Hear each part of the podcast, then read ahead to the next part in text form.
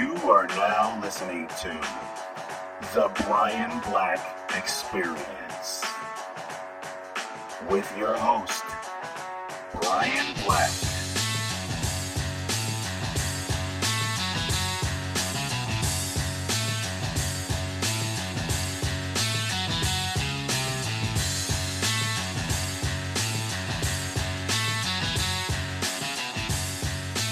What's going on, everybody? It's your main man, Brian Black. Thank you for joining me for another edition of the Brian Black Experience. And we're not going to even, I'm not even going to keep you very long. This is part two of my interview with Joanne Atkins Ingram, mother of the deceased Braeden Bradforth and her attorney Jill Greene. I hope you guys enjoyed part one.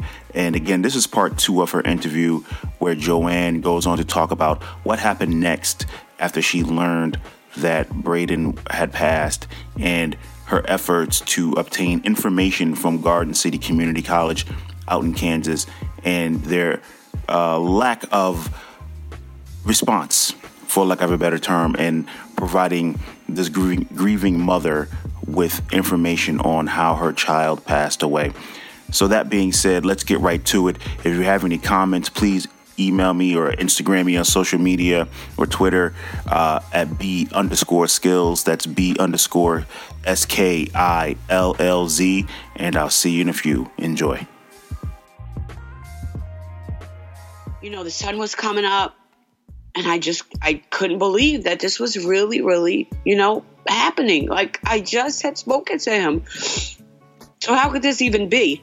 You know, so then I'm just I'm back in disbelief because I'm like, at some point, you know, he's gonna call me and you know tell me how his day was or ask for something or you know just him being silly him. And then you know the hours were going by and I'm, I'm like okay. And I, I even I think tried to call his phone. His phone was going straight to voicemail.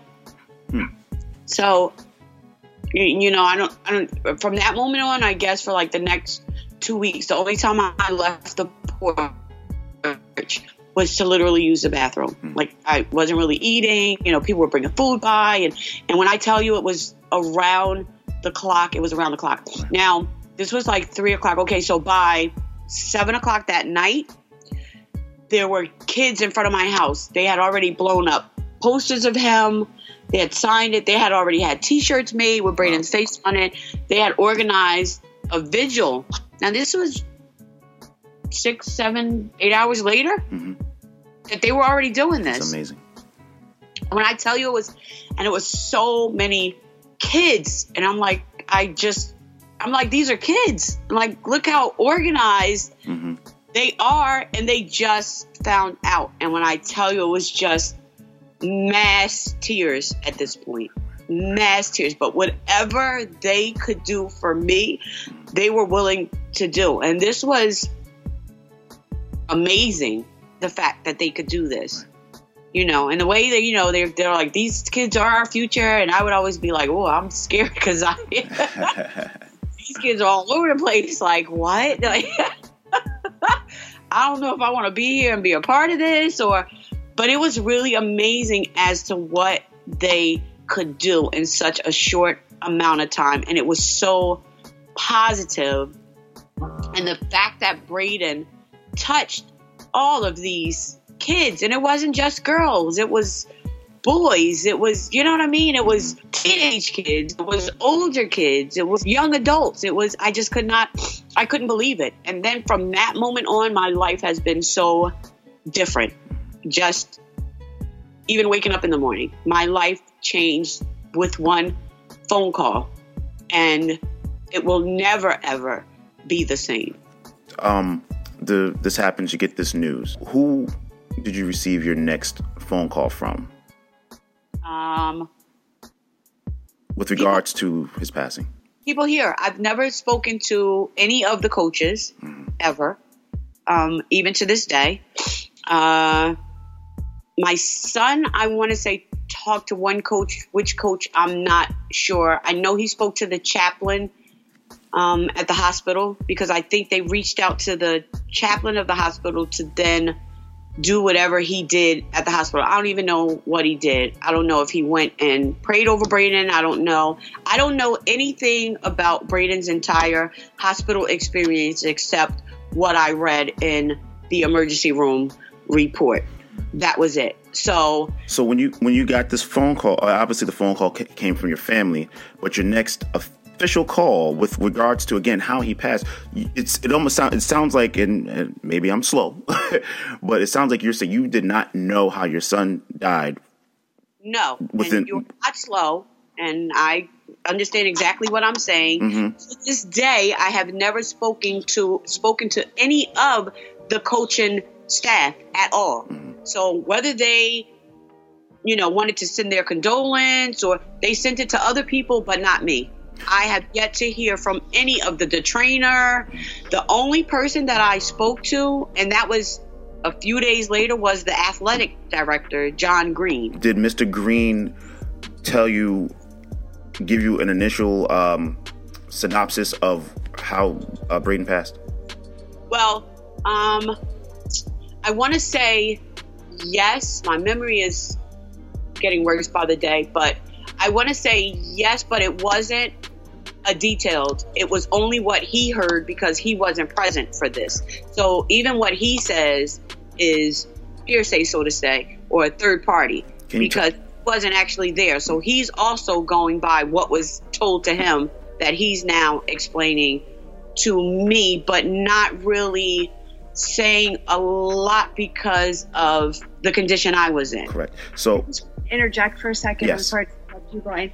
You know, the head coach Jeff Sims, who did not, who never reached out to Joanne, uh, but did almost immediately after Braeden passed, went to the media, and uh, he is quoted in Sports Illustrated as saying that uh, Braeden died, as he believed it, to be a blood clot.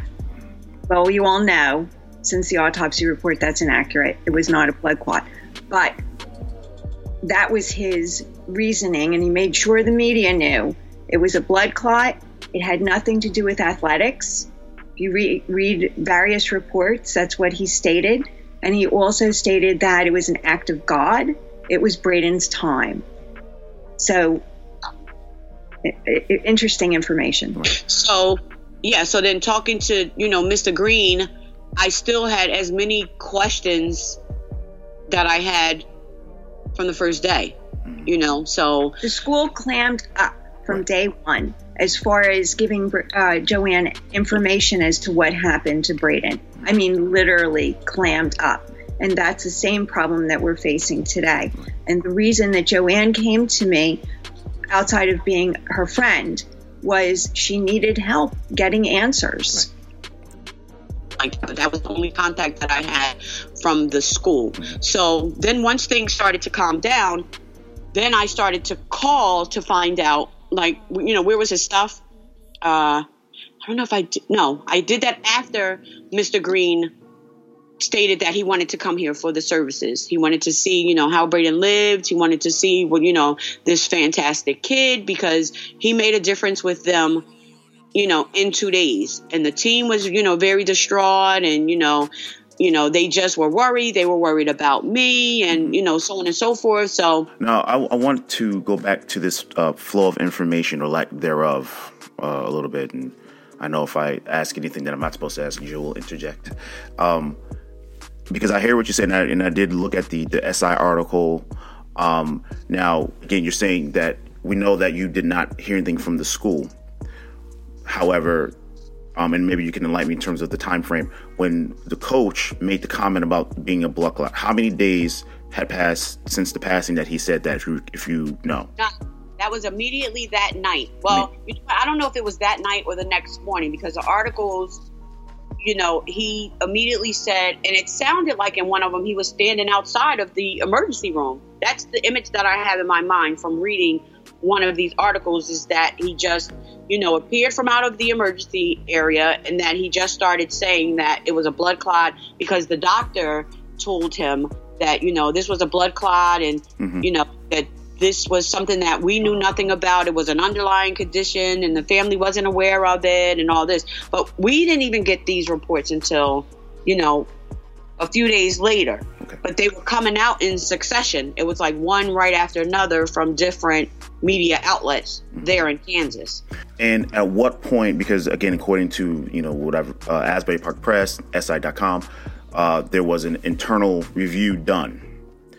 How long after, um, you know, you started, you, this blood clot incident, uh, as I like, to, as I refer to it, did then the school decide to say, hey, you know what? Oh, we need to do this internal review, to your knowledge? Oh, we're, we haven't even gotten that far yet.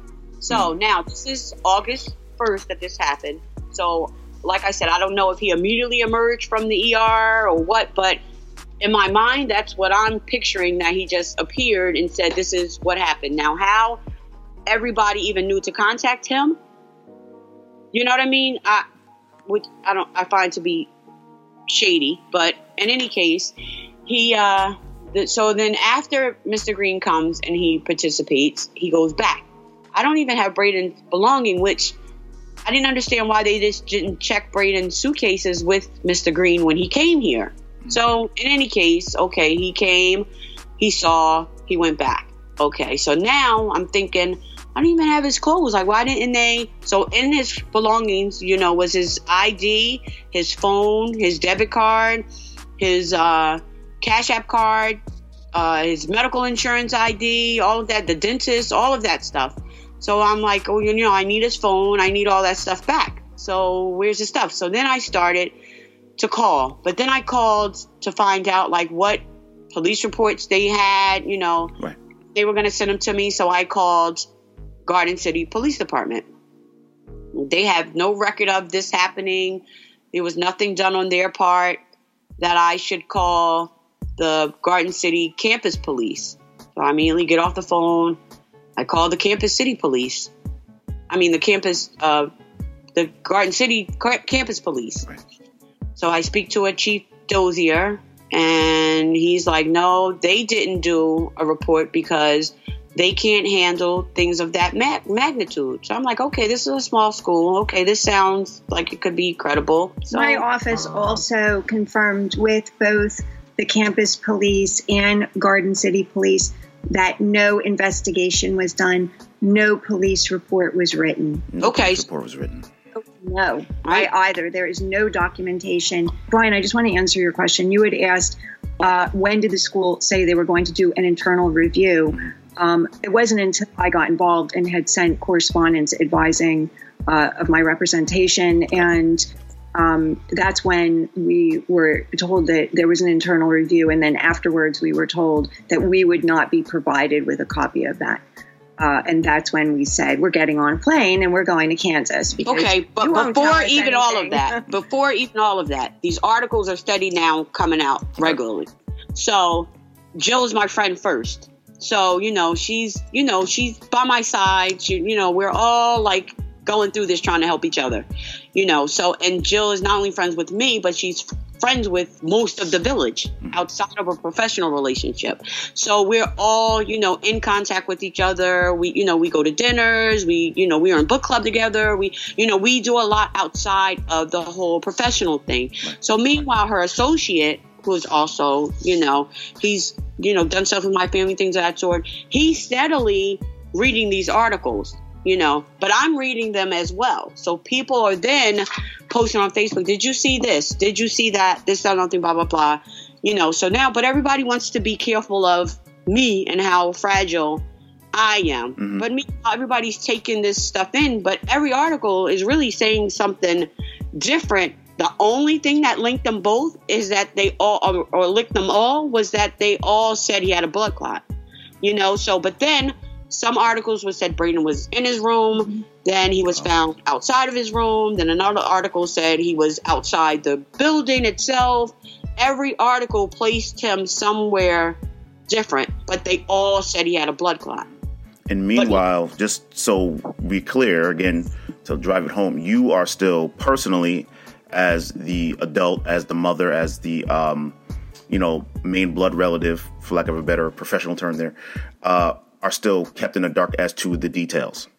Right. right? Mm-hmm. So, but we're reading all these different things. But like I said, they all place him in a different area, but they all say he died of a blood clot. But not once was there an interview with the actual emergency room doctor. So even this, when he said this, is he saying what the doctor said, but it's not the doctor actually reporting this to these news outlets. In fact, there's nothing in the hospital, the emergency room report that suggests a diagnosis of a blood clot. My understanding right. is is a blood clot cannot be a, a diagnosed truly diagnosed until an autopsy is done. So then, in the meantime, I call Ruda, Ryan Ruda. So I said, you know, interim president. I'm just wondering, you know, what happened. Again, you know, I wasn't present, but we're going to, you know, interview everybody involved and I'm going to make sure you're kept abreast as to what we find out. Now, is but, he is he was he referring to the internal review? I guess, but it wasn't called that at this time. Okay. Right.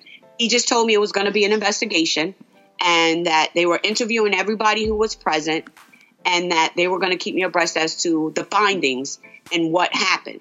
But they were going to be sure to keep me up to date because, you know, as far as me being a mom, you know, me wanting answers, and they were just going to make sure I knew what happened because I'm still asking what happened. There's no police report. But in this, also present because it was a, uh, a, conference call in his office was chief dozier of the garden campus. city campus police and colin lamb who was the dean of students but he's now the athletic director Okay. Lon Green is no longer the athletic. You have to follow the bouncing ball. Yeah, I was just about to say. So the the previous athletic director. Yes. Right. So in the midst of this, right. we find out that Mr. Green knew he was leaving October first. He was going back to his home state of Texas. Okay. But I didn't know what capacity he was going back. I just knew. But he didn't want to tell us. We found out later during the services or anything because you know I guess they were still finalizing things of that sort. But in the meantime, by the time I got this phone call from, or I was participating in this phone call by speakerphone with um, Ryan Ruda, Colin Lamb was the dean of students, and he too was gonna, I guess, participate in this investigation because now he was now the acting athletic director. Mm-hmm. So it was the three of them and me. So immediately when I hung up the phone, then I got on the phone and I called Jill. So as I'm telling Jill all of this and who I contacted, in the meantime, I was also doing my own legwork as far as okay, well, where's the medical documentation? Right. So they gave me the name of Cecilia. I don't recall. I don't know, but they gave me her name and her number. No, I googled it actually. So they gave me the number to her in the hospital. So I called Cecilia and I said, you know, I'm Braeden Bradforth's mom. I'm wondering like when I'm to get any official documentation because there's things that I need to do on Braeden's behalf that I can't do without this information oh, okay, well, as soon as they do the autopsy, we're going to, you know, get all that information. And since you're in another state, we can either email it to you or we can send it to you certified. I said, well, I need it as soon as possible. I would appreciate, you know, the email. Mm-hmm. So, you know, she gave me her phone number or whatever. So now she was like, yeah, she said, but, you know, you can't talk to the doctor directly or you can't talk to the coroner directly you know, it has to go through the proper chain. So I'm like, okay, you know, how soon should I expect that? Oh, usually it's 30 to 60 days and you should have that information. So I'm like, okay. So I'm like, all right. I hang up with her. Then, um, I don't know what I called. I don't know who I called. I don't know if it was my sister-in-law or whatever. Usually Jill was always a phone call away. So I called Jill. I'm like, Jill, I talked to this Sicilian woman and I, you know, we can't get the autopsy before 30 days. It might be at least 60, which is typical. Mm-hmm. Okay, fine. So then I needed something else in another department. You needed which, a death certificate. Yeah, which was outside of the hospital, right? Right, of course. So they give me a number. I call that number. Cecilia answers the phone. So I'm like, wore many I thought hats. I see.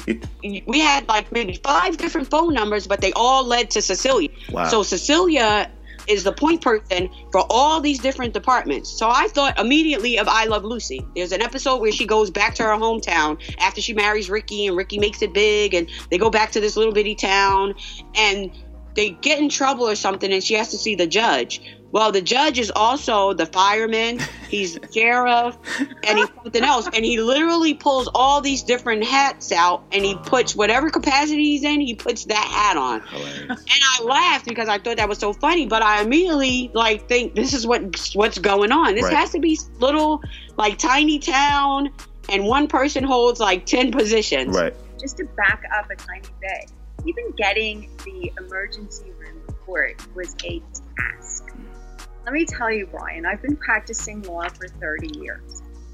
This dealing with these people involved in this case, particular case has been the fight of my life mm. every step of the way. Uh, so even getting the hospital report was just a fight. Uh, you know, initially it was, oh well, Bra- we're spelling Braeden's name one way the uh, HIPAA release form spells Braeden's another. Actually, you at the hospital couldn't get his name right. Mm-hmm. Um, it's delayed. So getting the emergency room report is delayed. Excuse me, just to interrupt her. The spelling, the misspelling of his name was they deleted an E. It wasn't like his name was spelled complete. We're talking about a simple letter right. was taken out of his name, and they were making a big deal about one letter. Right. So then on to the autopsy report. So 30 days uh, we called on the 31st day to uh, get a status. And, you know, we're never put through to the coroner himself, Dr. Bradley Stuck, uh, Stuckey. Um, we talked to his staff. Uh, 30 day, days has now turned into 60 days. We call on the 61st day. 60, and I believe we sent uh, correspondence in between. Mm-hmm. The 61st day, we're advised 90 days. Uh, it's either 90 or it's approaching 90 days. We contact them again. Again, we've every time we call, we've asked to speak with Dr. Stuckey directly, and we're told, you know, that's not going to happen. Um, when we are told that we may have to wait now 120 days, uh, I pretty much blew my stack. Right. Four months. Uh, right. And I said, if I don't get that autopsy report, I'm coming there and getting it myself. What is going on? I demand to speak to the coroner. We then sent a very firm letter, uh, basically giving the history of uh, our phone calls, the delays, demanding to know what was taking so long. At that point, Dr. Stuckey contacted my office and we did speak with him directly. Shortly after that, uh, we did receive the autopsy report, and lo and behold, there is no blood clot. There's nothing except a diagnosis of exertional heat stroke, loud and clear. We also have been very, very lucky, very blessed to have had uh, Dr. Randy Eichner, who is uh, an expert expert uh, in this particular field. Um, you know, children involved in uh, athletes involved in uh, sports activities uh, uh, dying of exertional heat stroke and other non-contact uh, conditions. And he really held our hand the whole way. And, and when he, uh, we had him review the autopsy report, and he had stated that it was one of the most thorough autopsy reports. He applauded the pathologist um, and said she did an excellent, excellent job. Now, uh, Joanne, when you finally heard this from officially, what was your feel? How did you feel? And that may not even be the appropriate question. What went through your mind when you finally got some semblance of an answer? I mean, I don't even, I don't even know. I, I was relieved that we finally got the report. I was really relieved to know that this wasn't something that I didn't do or that I did to my child.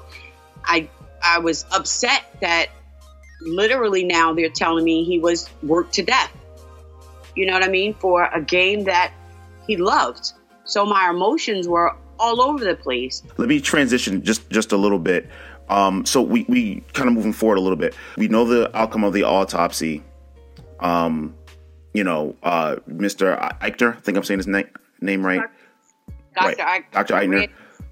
Right. He uh, kind of confirms how this occurred or why this occurred. Um, that this is actually a thing that can happen if one uh, athlete is overworked. What have you learned in terms of details that you can provide anyway?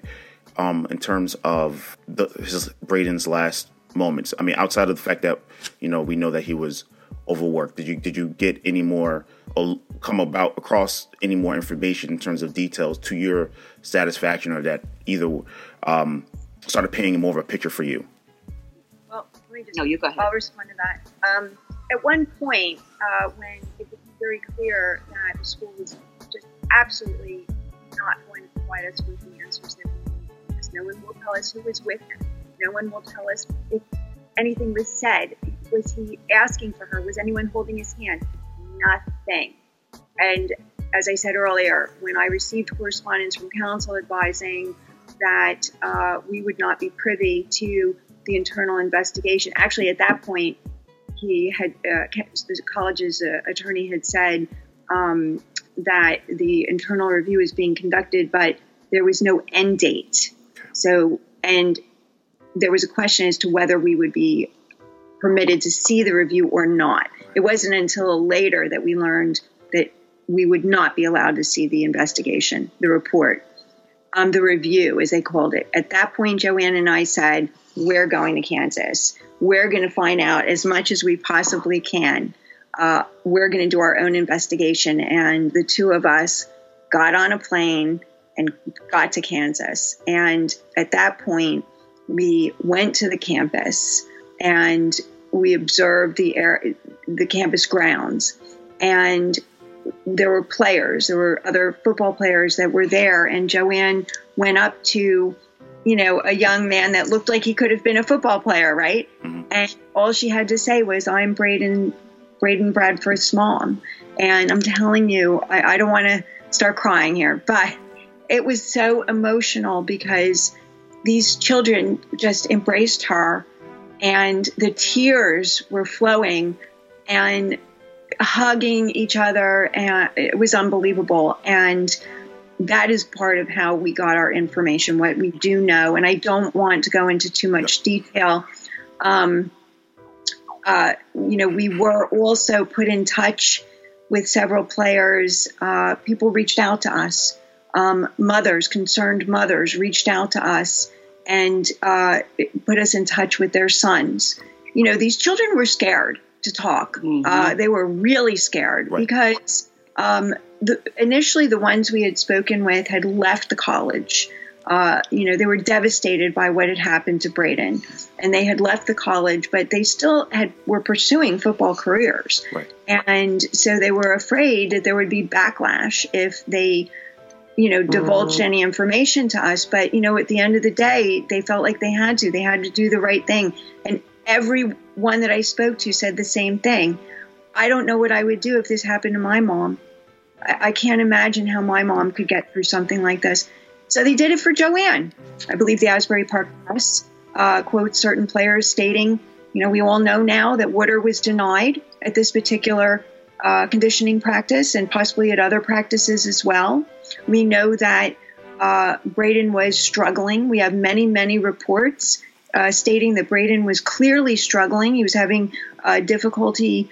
Uh, he was bent over, um, gasping for air. Um, you know, he, he didn't look well. He was having trouble finishing, and that he was being admonished for it. That that you know he was being yelled at and uh, belittled.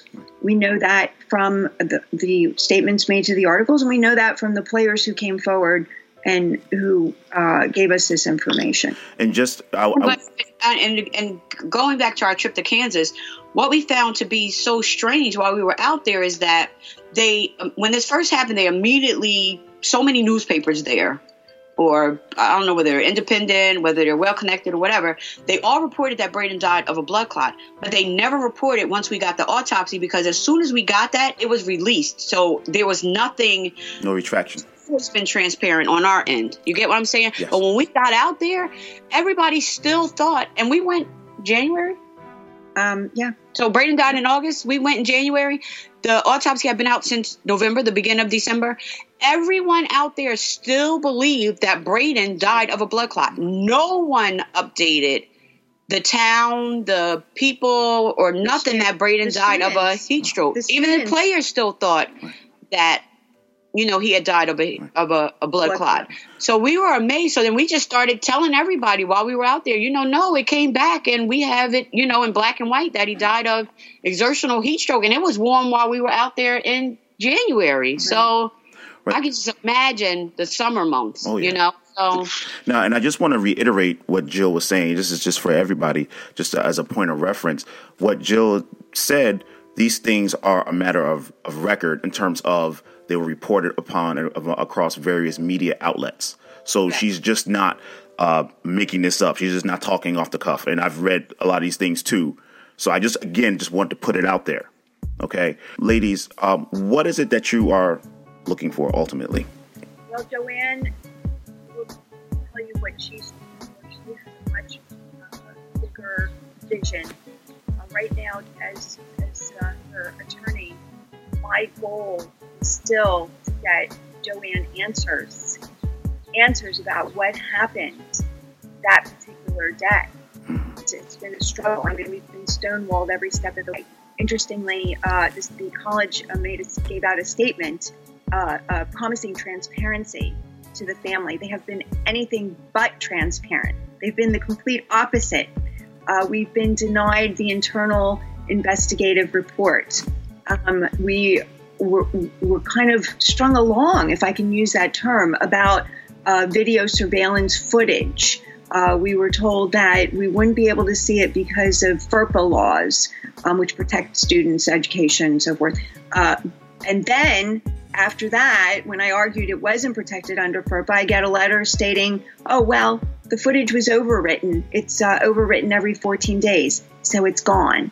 Uh, I mean, you know, just one thing after another. And how easy would it be for this school to do the right thing? If you look at the Jordan McNair case, uh, the young man who also died of exertional heat stroke, uh, he was a, pl- a, football player at University of Maryland. Mm-hmm. University of Maryland did the right thing. They got outside sources, which is what we're also looking for Garden City to do. They, they uh, retained outside sources to do a very thorough investigation. They uh, interviewed students, they interviewed staff, administration, doctors, independent doctors got involved, and they issued a report that ultimately helped to make changes in uh, the safety and practices involving the athletes at the school. We, I, we would like to see that as well. I have demanded an independent investigation, but my demands have felt, fallen upon deaf ears uh, our senator here in New Jersey, Vin Gopal, uh, wrote directly to the Attorney General of Kansas, also demanding an, that an independent investigation be conducted, uh, which he received a response from the Kansas Attorney G- uh, General uh, denying that request, saying it was out of uh, his purview to do that. So, um, you know, again, one one one wall after another. Very frustrating, very, very frustrating. But Joanne has a bigger uh, view, um, a bigger goal, and I'll let her talk about that. My goal, since all this has um, started, is simply that I need services for all the boys that were there that had to experience this. Um, I myself, I attend therapy every week. I attend a mom's support group. I have the resources to kind of help myself. It's still the school's responsibility to help those kids. Yeah. From my understanding, they were only off a week from football activities. So the local church did something for them for a week. But this is not just a week problem. This has, it's still for me. I still cry every single day. And it could just be I look at a tree outside. It doesn't matter what precipitates, you know, or what I'm doing beforehand. I still, in any given moment, just have a thought and I'm. I'm bawling. So for me, the goal is it's just helping the kids that are left behind. It's you know bringing awareness to all communities that this could happen to anybody at any time in extreme conditions. And it doesn't. Like we have dog days, you know, of summer and it might just be three days, but it could be a heat wave. And automatically on the news, they're telling you check the elderly, make sure they're okay, make sure it could just be your grandmother sitting at a field watching you play soccer or watching you right. play football, or and you're sitting there and you can't catch your breath because clearly, you know, this was preventable. Real quick, um, just off the top of your head. Uh, and I'd like to leave things also with you know a little bit of a positive uh, take. What lessons can be learned from this tragedy? Is there anything that you can share um, with respects to that in terms of you know what you've learned or experienced? As a parent, I learned that if I had another child that I was going to be responsible for sending off to school, I wouldn't care if the school was five minutes from you or it's across the nation. One, you investigate the entire school, investigate the entire organization. The other thing that I've learned through all of this is that you have to live your best life, you know, and sometimes that just involves you just saying good morning to the person standing next to you because you don't know anybody's backstory. I look normal, but I'm not normal at all. I may still smile, but I have now an incredible story because I never would have guessed that my 19 year old son would have gone to school and died two days later. Well, ladies and gentlemen, this has been an honor for me. And I, I, appreciate. I'm so appreciative of the time that you guys shared. I, we went longer than I thought, which is absolutely fine. But I'm glad we were able to have this talk and for you to tell your story. Uh, well, so, thank you. No, thank, thank you. you. And I'll see you guys on the 11th. All okay. right, thank you. Thanks. No doubt. Bye. Later. Okay. That about do it for this edition of the Brian Black Experience. I hope you enjoyed the whole interview with Joanne Atkins Ingram and Jill Greene. Ladies and gentlemen, please be on the lookout for more. Um, also, hashtag justice for Braeden. That's justice, the number four, Braeden, if you want to show support for Joanne. And just let the world know about what's happening over here with Joanne and her efforts to find out what happened to her son and to get answers from Garden City Community College. Don't forget to share and like this on Instagram, Facebook, Twitter. Uh, it's very important that we support each other. Thank you for supporting me. And if you guys have any questions, please again hit me up at the Brian Black Experience, uh, B underscore skills on Facebook, excuse me, Twitter or Instagram. And also, special shout out to the Next Come Up for allowing me to work with them and helping Joanne get her story out. Shout out to the city of Asbury for supporting me. Shout out to U.S. Representative Christopher Smith for supporting Joanne and uh, giving me some time uh, last week. And um, that's all I got. So, as always, be yourself, never change. And as for me, I am hence now and forevermore unapologetically black. Brian Black. I'm out.